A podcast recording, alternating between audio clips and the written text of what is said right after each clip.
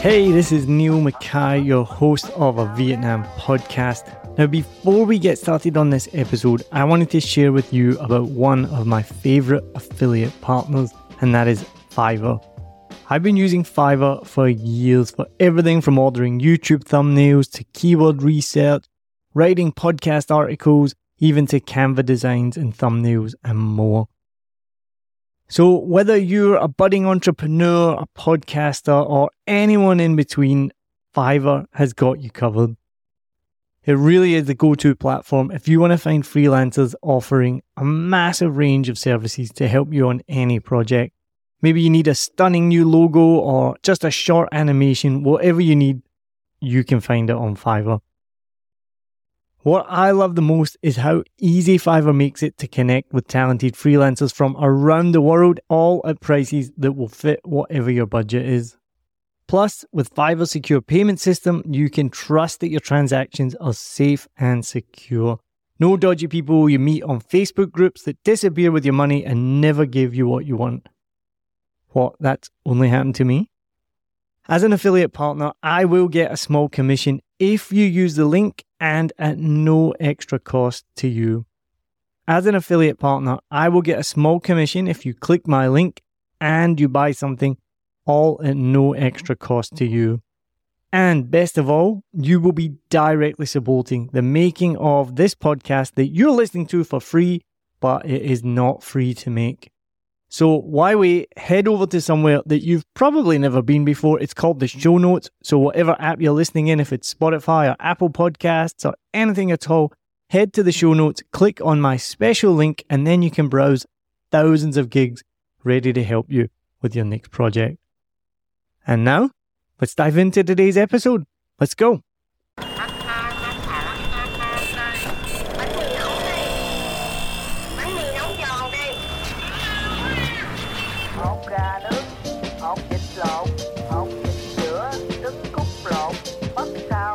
Welcome to season eight of a Vietnam podcast, sharing the stories of people connected to Vietnam. My name is Neil Mackay, and I've been living in Vietnam since 2016 and hosting this podcast since 2019. I wanted to know more about the people that are connected to Vietnam, both Vietnamese and foreigners in Vietnam or around the world, and share their story. My guest today says she is just another lesbian in town but she is actually the owner of Twist Coffee Bar in Thao Dien, the place for everyone, but also a safe space for LGBTQ+. A recent story in Vietnam ran with the headline, It's Not Working, Sex Education Makes Teachers and Students Squirm, followed up by another story about a parent finding her 12-year-old child had been watching pornography. So today with my guest, we're going to be discussing many things about Vietnam, but specifically, we're going to be talking about sex education here in Vietnam. So, my guest today, thank you so much for joining me, is Phong Quế Trung. Thank you. thank you thank you Neil and hello to everybody I hope you have a good day I mean after this you will have a better day I hope well, so tell me more about Twist Cafe because it's a, a hopping spot I see frequently. I've tried your cocktails, which are delicious. So, tell us more about that. How did that start and how's it going? so I last month it was six years of me having the the, the business but the bar which is like roughly about two year and a half three years because before it was a, a coffee shop and the first day it's actually we me and my ex partner which just running a tricycle on the street selling some coffee. And then after the first year we moved into a space and then, then since that moment on i always have space up to this day. And yeah and and and after that we have like a business breakup. So i i now the the whole thing is mine. So i just want to turn it into something more me more welcoming and and more lgbt friendly And, you know, it. when you started that six years ago, did you say? yeah So now you know Saigon is a very opening and open and welcoming place. In my opinion, I'd be interested to hear though if yours is different. But where you must have been really at the forefront of having a specifically LGBTQ plus friendly location. Yeah, I think well actually it just turned it's just turned into a LGBT friendly bar uh, about three years ago before I have like a um a uh, French partner and he's quite traditional French business partner. So we focus in coffee and serving every customer. I'm still serving every customer, but I know that I wanna I wanna focus in serving my people for my community. So as I mentioned, there, yeah, and you- it yeah, and then six years ago, I think there's a few, maybe a few, but very rare businesses that have the LGBT element in it. To be Mm. honest, So what what did that mean then? What was the change from being traditional, as you said, to then being LGBTQ plus friendly? Like how did that what did that change mean for the business? How did that look like in real life? so I think it's a really big jump. At the beginning, it was just coffee. We're just selling coffee. And then after I have the business breakup, I don't want to do the same thing uh, like he we did before.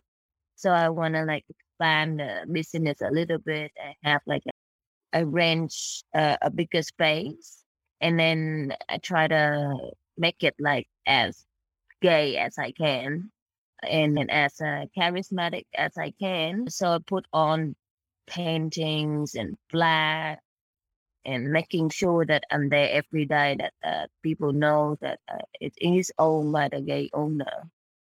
And it's, I think it's a big jump, you know, like the, the, the amount of the customer change, uh, people start to drink alcohol. And I, I never know what, like, serving alcohol and then you have a bar and then you understand and then you become an alcoholic and then you have fun basically every day. You know, I love my job. That's awesome. In that process, did you lose any customers? Were there any customers that were turned off and, and didn't come back? No, I don't think so. If they if they don't come back, I think it's because maybe I fucked up with the coffee one time, two times, or my staff being or something like that, or maybe they move out of the country, or it's just not their place at the beginning. I don't think uh, the fact that I turn it into more of a gay play will make me lose any customer. I think it make me gain more customer than lose customer. Yeah, no, I know. I, I can see that from how busy it is every time I go by. I mean, it's good to know that you didn't have any kind of, well, obviously bigoted people. But so my, that leads me into my next question because so I've been here six years, and from what I can see and from what I've heard from other people, but I, I you know, I could be wrong, is that Saigon, and I don't know about the rest of Vietnam, and I'm sure it's very different in the country, but Saigon being a big, busy, cosmopolitan for Vietnam city, it's very welcoming of LGBTQ plus community. From from one thing I've learned in the past, and I, I don't know if this is true though, that it's more that people almost turn a blind eye to it. So it's not that it's there's not maybe so much open discrimination, but there's also not maybe as much acceptance of it as a thing. If, that makes sense. Someone told me this before. It's just like maybe from more older traditional Vietnamese, they won't recognize that that you're gay or whatnot. It's just that they're okay with it. Is that is that an accurate depiction, or am I completely false there? I think it's also depend on on who are we talking about, like which generation are we talking about. So if if we're talking about the older generation, uh, for example, my mom, people in their 60, 70, you know, like really old people, maybe like 40, then it's going to be a little bit different the way they look at us, you know. But but I think for in general, we got accepted way much more and and and I came out very early. I came out when I was 18, I think. So I and then it's been like 10 years I can and I can see the the progress of of, of gay gay person like living in Saigon and and also because I have a bar, so I know a lot of people. I see a lot of people every day at different age, different generation, uh, but mostly like people my age or a little bit younger. Even my staff, they like in their twenty, like they 21, 22 now. They're super open about it. I mean, some of them still have the kind of like, oh my god, I can't turn gay. Oh my god, I was almost gay, and I was like, yeah, good for you. I mean, I think gayness turn you down, not you turn gayness down. Like, like laughing, you know? Like, what does that mean though? I, I, almost went gay. What does that mean? Yeah, he, she, she was like, oh my God, when I, the first time I break up with my first boyfriend, and I was so sad. So I got on Tinder and I almost have a relationship with a woman. I almost go and see her and probably will have sex with her. And I was like, oh my God, you missed that chance. like, really? but it, it, it, it was fun. So they, they, they have different mindset, but very open right now. Like, mm. all of them are basically like uh, pretty open. The own, they actually, I mean, maybe first time they see you, they will feel like a little bit like not, not feeling well with their eyes, for example like, oh, why you're born, you look like a boy. Why you're born, you look like a girl. This is so bizarre.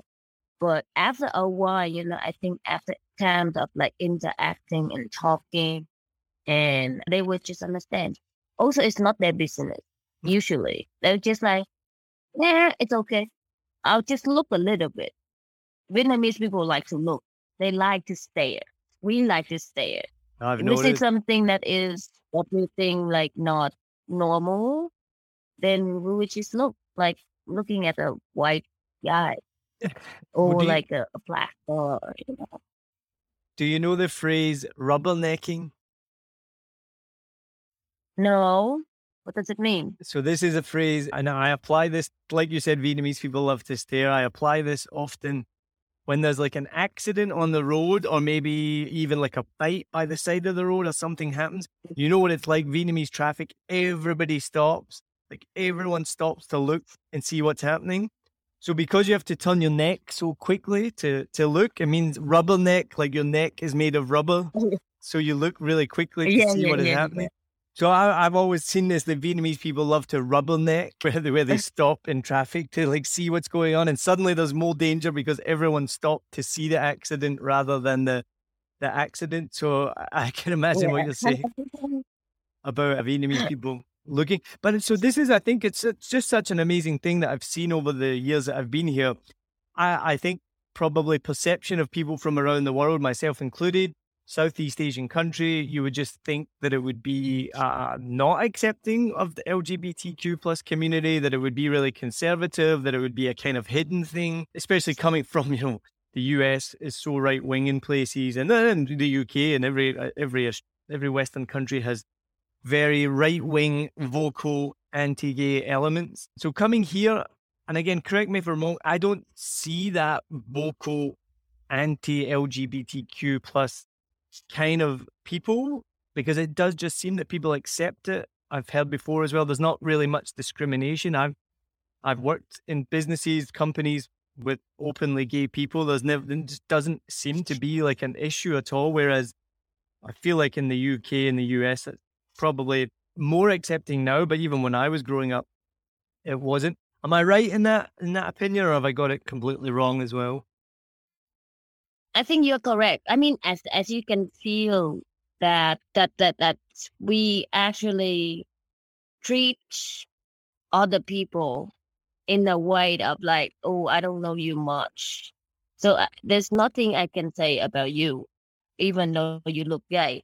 I actually a few times got teased which is actually pretty nasty, I think, like very fucking sexist. That like there's a, a, bunch of like two or three guys just walking down the street. I was walking against their their uh, direction, and they're just like, "Oh, what is this, boy or girl? Let's just go grab her boob to see if it's a boy or a girl." And I was like, I was so pissed, but that was just like very rare. Like ten years of being gay, this is like the maximum I can get. And I don't think it's about I don't think it's about like being gay. They're just being rude. If you see somebody being, you know, they just rude. It wouldn't, ma- it wouldn't girl, matter who you are; they would just be rude, no matter what you look like. Like, or... they will have the same interest of like grabbing my boob or something like that, right? So I, I think it's the, the, the people you are around and uh, at some like specific situation that you might feel sexism in Vietnam, but in general, big time, I think we're pretty chill. We're quite a very chill country that get intense sometimes, but we're pretty chill. Mostly. No, I mean, in my opinion, looking at it, it's that's a good uh, a good description. Vietnam is pretty chill, but very intense at other times, and that you kind of see that play out quite often, where things are just kind of going along nicely, and then all of a sudden it's like, wow, it goes it goes crazy. Um, yeah. But no, no, it's good. And it's even I've noticed recently, just very, very recently, more young people, especially coming, I, I guess, as tra- uh, coming out as trans people. You know, I was in a shop recently and it was guy dressed as a girl. I think I've seen girls dressed as guys. Not sure where they are on their gender journey or whatnot, but even that was a, just a, a year or two. Well, I guess we've been locked up almost for two years, but I mean, pre-pandemic and stuff, it wasn't something that I noticed very much. Is that something that's becoming more prominent in Vietnam as well as it becomes more prominent around the world?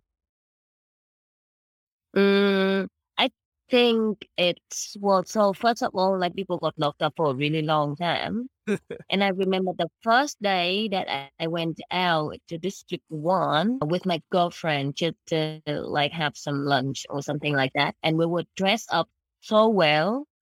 Which is like, oh, I can't wait to like put on my beautiful clothes again. Be no in your pajamas for months. Yeah, yeah, right. And then we just like dress up like so well, like model, walking down the, the streets. And, and like we got stopped from like a, a young um, journalist uh, group. I said, oh, can we take pictures of you? And and uh, can you tell me, like, is this like uncomfortable for you now to wearing such clothes? And I was like, what you mean uncomfortable? Of course, if you compare to like the pajamas I wear in the last six months, you know, it's pretty uncomfortable. But without and out on the street, you know, we just want to show ourselves. Hmm. I think after the COVID time, you know, people would just like pay more attention to themselves and trying to show what it's been hitting like all all the time. Also because of COVID and also because of like I mean, you survived a pandemic, you know, you're still alive. You know, why shouldn't you be beautiful and unique to look at?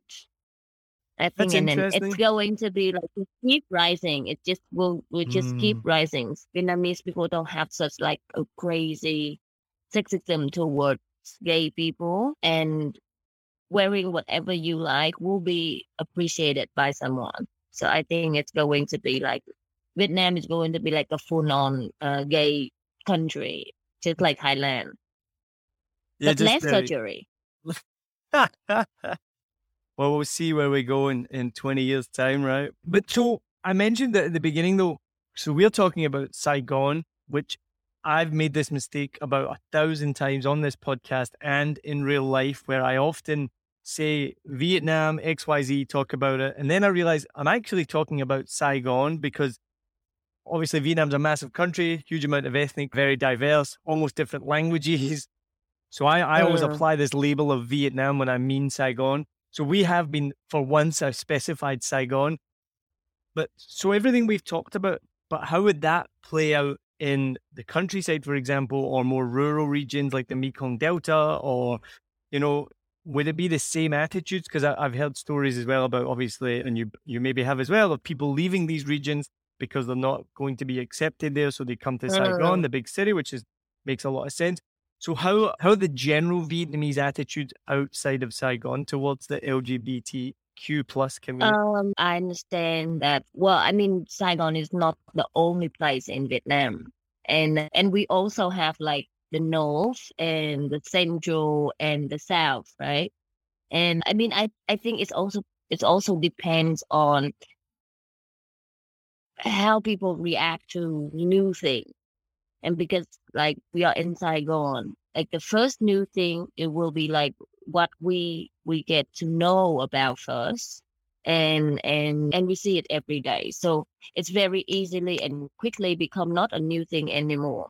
But people in the rural area like uh, in the Miền Tây in, in in the the the, the west Miền Tây is like the west right yeah the, the the west of of Vietnam of the south and also like in the middle even like in Hanoi you know Hanoi is like super traditional city. It will be LGBT and the and the gay people will be looked different for sure because other people they, they haven't seen much of us. The gay the, the gay people are not it's not that they are not many there but they are more hidden also because it's strange to them it's new to them to the gay person themselves and obviously it's new to everybody around in that rural area so the, the, the way that we are being accepted is a little bit less, but I don't think that will be it will be way much less and way too much more intense.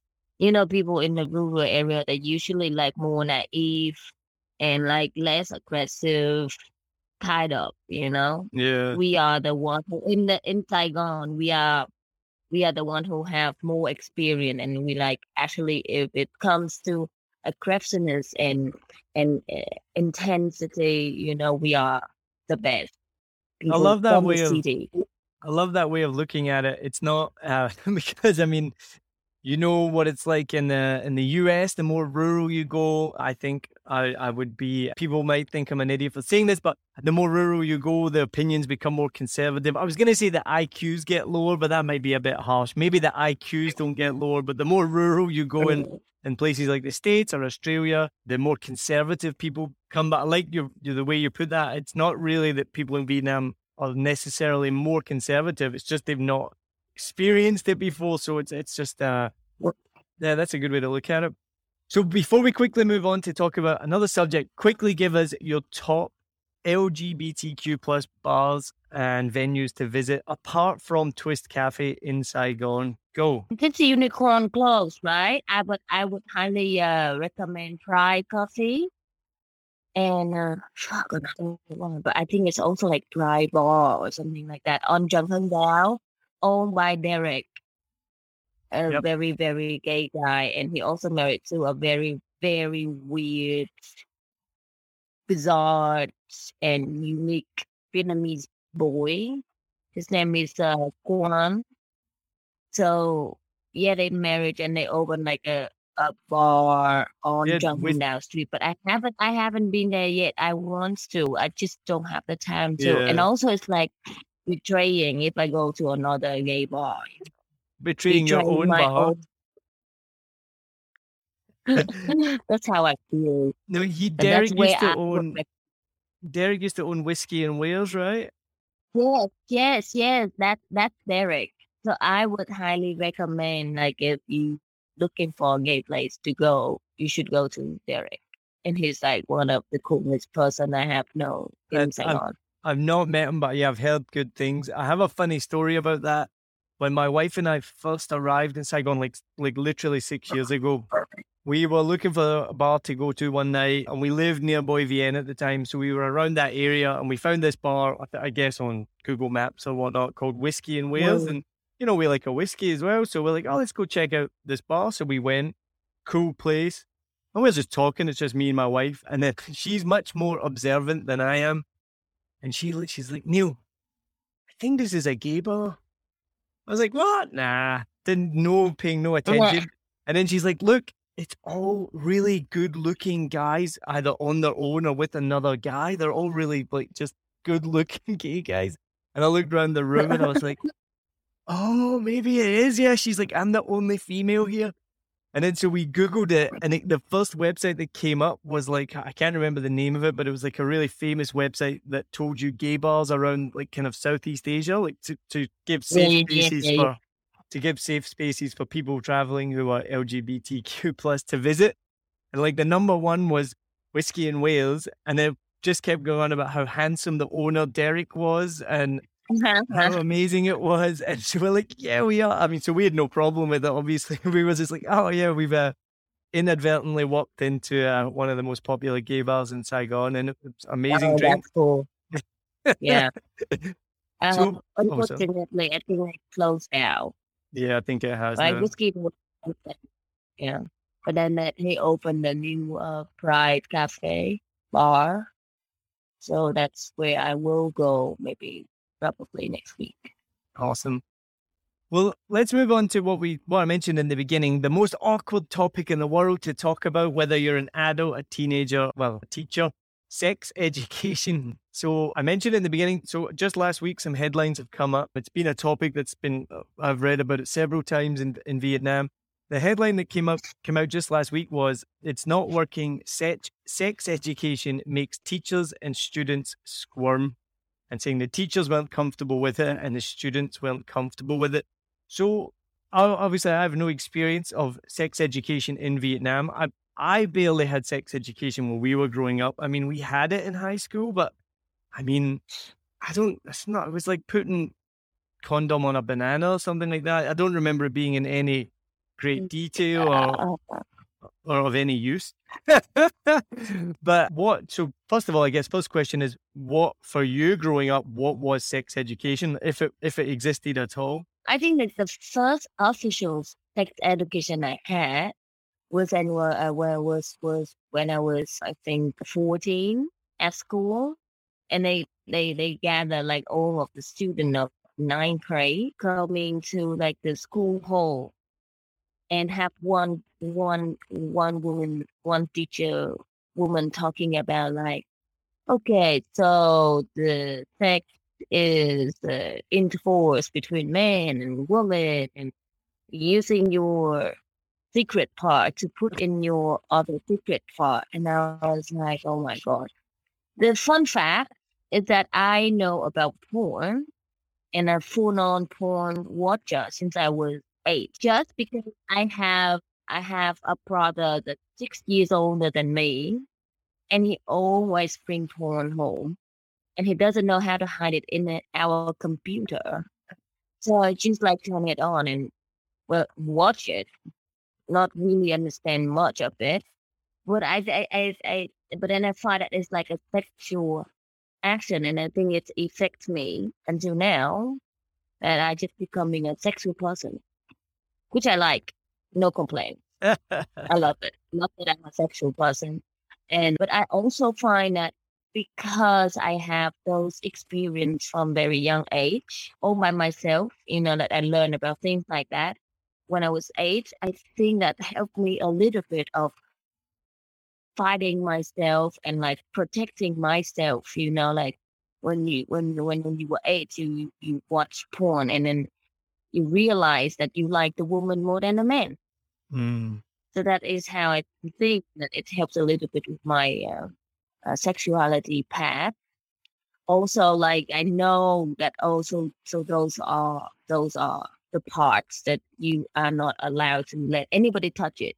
You know, and like, and when you are grow up enough, then you can do it. And there's a way to do it, like many many different ways to, to intercourse, and um, there's like uh, and you can see like there's a protection, you know, in the middle. I would say that you should do that to your kids and turn porno for them when they was eight. But maybe just a straightforward conversation and maybe like a little bit of a demonstration on video good enough for them. Plus, like in this time, in this time of internet, you can't stop them from reaching to whatever they want to look for, you know? and niche, but the, the, the point of sex education is not to pre- prevent them to have sex, but to make sure that if they have sex, it's safe for them. Yeah, uh, that I must, think. And it must be intriguing, right? Because you so you like in in your case, and then even in the cases I've read about online, if the teachers are then teaching them sex ed at 14, but they've maybe been accessing that kind of material online since they were 8, 9, 10, 12. It almost seems a bit redundant mm. then, doesn't it? To then be trying to teach them about stuff that they've been watching for years and, or whatnot. I don't know what the solution is to it. Yeah. I I don't know.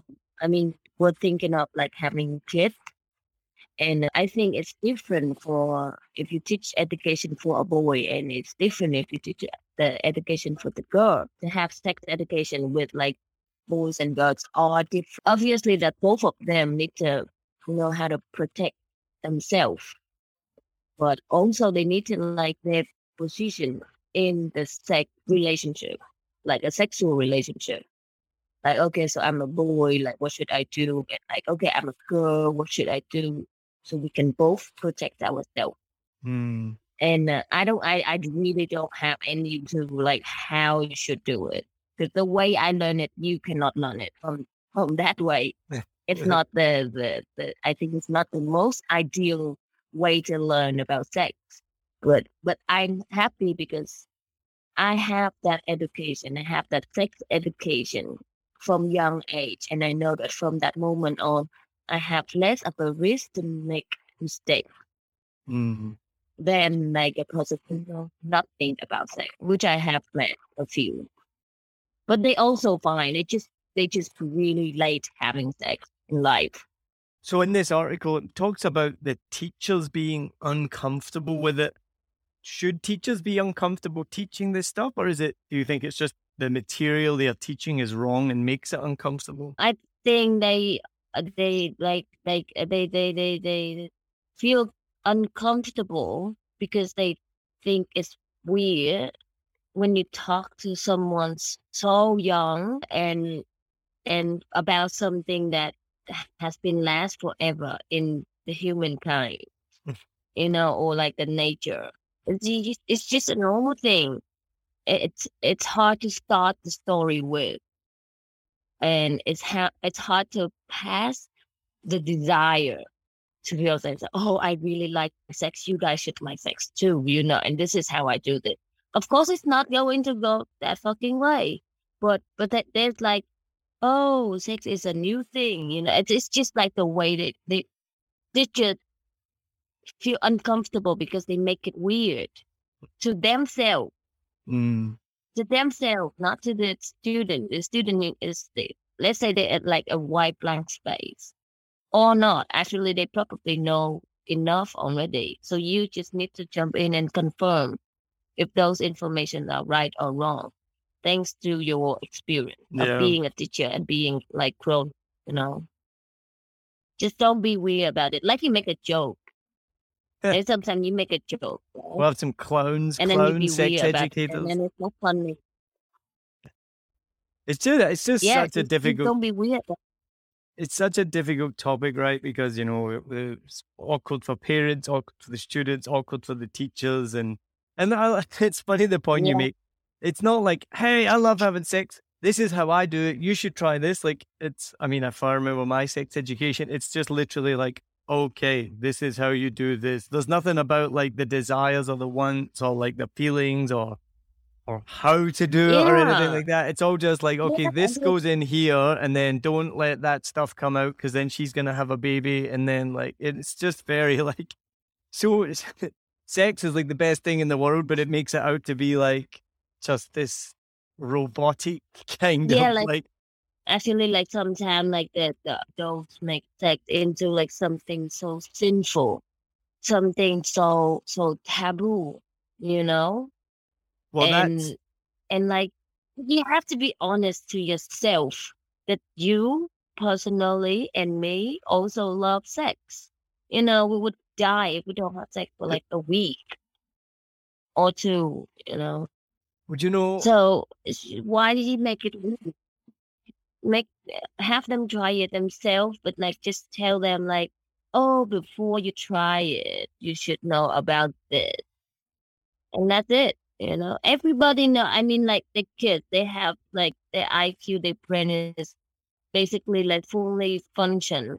They Yeah. know how to do puzzle. They know which piece roll into which piece. You don't have to teach them like, hey, you have to put A and B. They already know that A have to go to B. But they don't know about like, you know. So what we're trying to teach them is teach them to see the C the not getting pregnant thing or getting eh, well pregnancy is not as scary i think also like i think now it's like std is more scary to me yeah maybe well an std can be for life i guess a kid can be for 18 years and then you can send them on their way no you made a good point there which i just always forget right you said about it being sinful and as we're talking there so i'm not religious never have been religion has really almost played no part in my life. So I just forget about it. And you've just met them when you mentioned it, I'm like, oh yeah, that's why it's weird because there's so many religious people in this world who've made sex this weird, awkward thing that we can't talk about and it's taboo and it's like it's just yeah. I forget about that that religion actually has the, the most probably the biggest effect on all of this, especially from the Western world. I how how would you say because we have you have a big Catholic population here, right? Christian population, sorry, but mostly Buddhist in Vietnam, right? How has that? How mm. has the religious how has the religious aspect had an element on sexual discourse in Vietnam? Mm, I think it's for Vietnamese. It's not really re- religions related to sex, to be honest. But because of Buddhism, we believe in in karma, so what we believe the most is karma. If you do good thing, good thing happens to you. Mm-hmm. And if you do bad thing, bad things happen to you. So we just based on that one thing, one rules, one biggest rule to decide what we should do to our partner. Like, oh, you we better treat our partner nice. And if you treat them bad, you know, like bad things will happen to you. I think so. And also like you you cannot really have like a, a, an abortion, you know, because like now it's like a really bad thing will happen to you. You know, you take away like somebody lives. So that is what like freak I think like freak the the the pregnant table intercourse the most. Like for me, I never have to worry about it no matter how hard I try, I cannot make her pregnant. But like also because of that, they afraid to have sex. Because if it, if you're pregnant, you cannot have an abortion and you have to like keep the baby for 18 years or even more, you know. But I don't I don't think that like religions is something that that stop us from having sex, mm. really. I think religion in Western countries has a, a lot to answer for on that.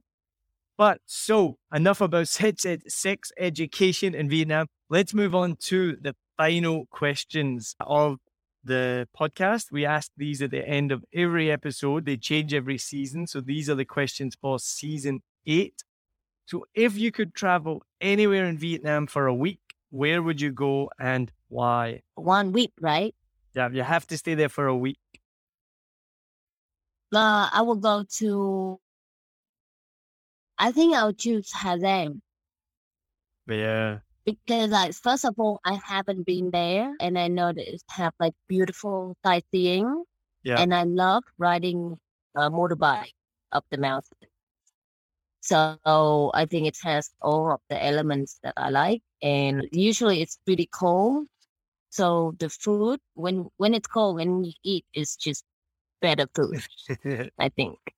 Yeah, um, so I've done it, and it is just it's the phrase, you know, like words cannot describe it, is made for this place. It it's so stunningly beautiful. There's nothing I can say. I don't know the vocabulary to describe how unbelievable it is. That's how unbelievable it is. So yeah, you should absolutely go there. And you and you're right, like you don't have a cafe Sua Da when you're there. You have a cafe Sua Nong because it's you got to have a hot coffee when you're up in the cold mountains. It's so good. I would definitely recommend that for sure. Now we got tourists coming back to Vietnam. Some of them are back already. I don't know if you've met any yet. I thought I saw two people today. I didn't recognize them. You feel like you recognize everyone in Vietnam because we've all been stuck here for two years. And I got my com tam for lunch. And the reason I think there was a tourist is I've never seen anyone eat com tam so awkwardly. This older white guy who's holding the plate with one hand and then like off the table and then kind of like eating it. It was just weird. I was looking at him and his wife and I was like, I'm pretty sure they're tourists. This is so exciting. But that's the weirdest weirdest way I've ever seen anyone eat com tam. so I was like, he's no way he's a, a like a local Oh expat.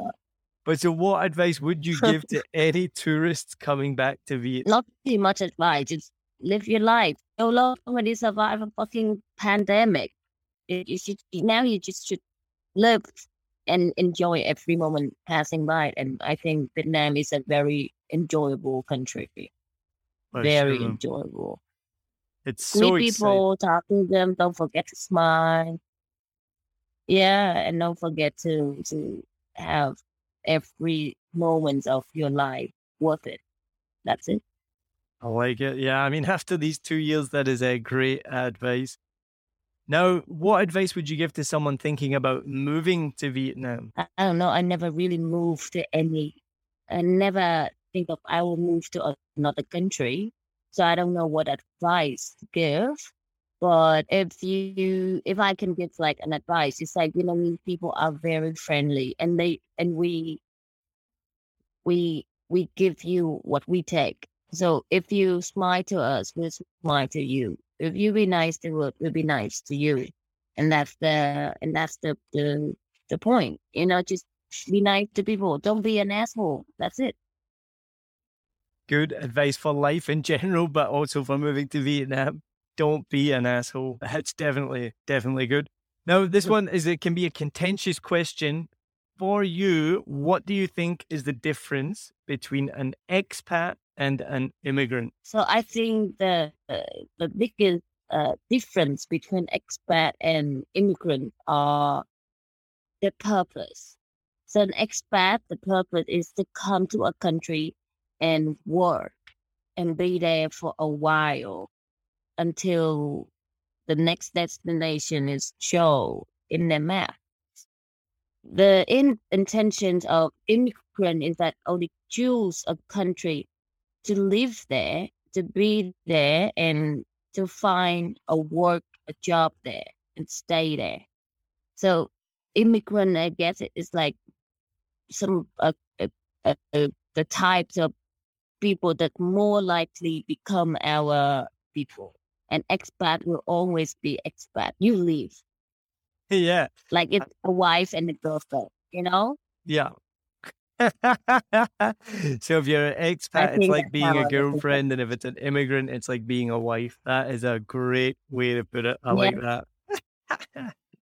now, this is my favorite question I've ever asked on this podcast. If Vietnam was a person, how would you describe them? If Vietnam was a person, I'm pretty sure it's a she.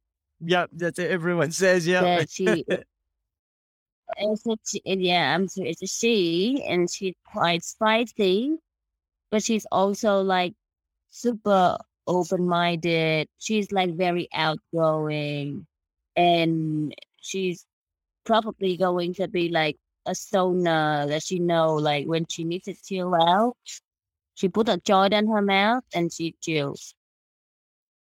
Awesome. No, Yeah. nearly everyone that's been on this season so far has said it's definitely Vietnam would be a she. So it's obviously a very, but it, because Vietnam is though very matriarchal, right? Like the women rule the roost. Vietnamese women are so strong, they're so powerful. Um, so I definitely can see that. And you're the second person to say it's would be Vietnam would be a spicy person as well. So yeah, awesome. As you start to like conjure up this image in your head of like what what a what that person would look like if Vietnam was a country. It's awesome. Well, Phuong, thank you so, so much for joining me today. I really appreciate your time. Can you please tell anyone listening more about Twist Cafe? Uh, we didn't even say the address. Where can they find you? Tell them more about your amazing cocktails. I need to come back in soon for another cocktail. Tell the people where to find it. Go. All right. So Twist Coffee is at 88 Xuân Thủy, Thảo Điền District 2. And the reason why you have to come there because it's fun, it's charismatic, just like me, and has nice owner, nice staff, nice drink. And the drink that I recommend you try is vegan white Russian. It's great. It's it's vegan. So it's good for everybody and it can also make you drunk. so what is it? What's a vegan white Russian almond milk? So usually, like the white white Russian, it's going to have cream in it, right? So we didn't put cream in it. We put coconut cream, coconut milk in it, and uh, just pimp it up a little bit. And coconut milk actually go really well with the Kahlua, with the coffee in the cocktail. So it's great. It's something you should order. All right. Well, Phuong, I got something to do right now, but once I'm finished, I'm going to hopefully stop by Twist Cafe this afternoon and have that Anytime coffee. with pleasure. Oh, hopefully see you soon. All right. Thank you so much, Phuong, and I will Thank see you, you. soon. Cheers. All right. Bye-bye. Thank you. Have a good day. Bye bye. hột vịt lộn hột vịt sữa trứng cút lộn mất xào đây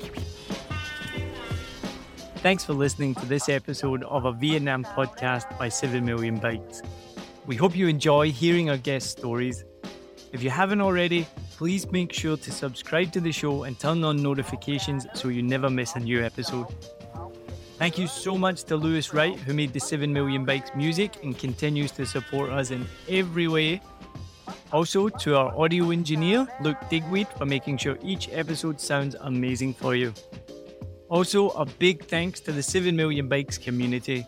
Thank you so much. It's amazing to get to know you guys. It's amazing to see how much we're growing, and I look forward to seeing you at our next event. You can join the community today. The link is in the description of the show. You'll get free tickets to 7 Million Bikes events, episodes before anyone else, and extra special bonus content only for you, and invites to special member only events. You will also obviously be providing massive support so that we can keep sharing people's stories with you on a Vietnam podcast. Also, follow us on Facebook, Instagram, and YouTube. And remember, we have seven seasons of stories to share with you.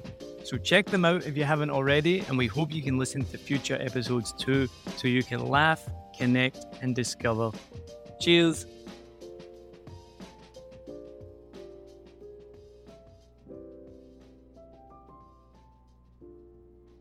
I hope you enjoyed this episode. If you're like me, you may use your laptop at places where you have to use public Wi Fi. This opens you up to digital snoopers. It's a massive problem. It can be your internet service provider, or you know who, looking at what you do online, or a cyber criminal trying to steal your bank passwords or credit card info, or even a hacker at the next table trying to steal your sensitive data. These days, it is vital that you keep your data safe. NordVPN keeps all of these snoopers away. It makes your internet activity private, protects you from accessing dangerous websites that are phishing for your data, and lets you enjoy your favorite content securely even while away from home. And it's easy to use, even I could use it. I've actually been using NordVPN for years now here in Vietnam, and I'm excited to be an affiliate partner with them. I've used NordVPN to watch Netflix, BBC, Disney Plus with ease, and I also know that my information and data are safe from prying eyes, whoever they may be. Join now, and you'll get 68% off and three months free when you go to my link, nordvpn.com forward slash SMB. Just again, for those hard of hearing, nordvpn.com forward slash SMB. The link is also in the show notes. I know nobody checks them out, but go check that out and you can get the link from wherever you're listening to this podcast.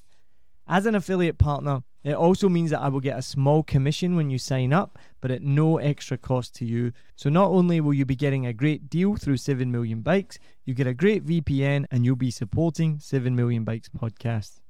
Stay safe online and enjoy the shows you love. Any questions, just let me know. You know how to get in touch with me. And thanks for listening to this show. Cheers.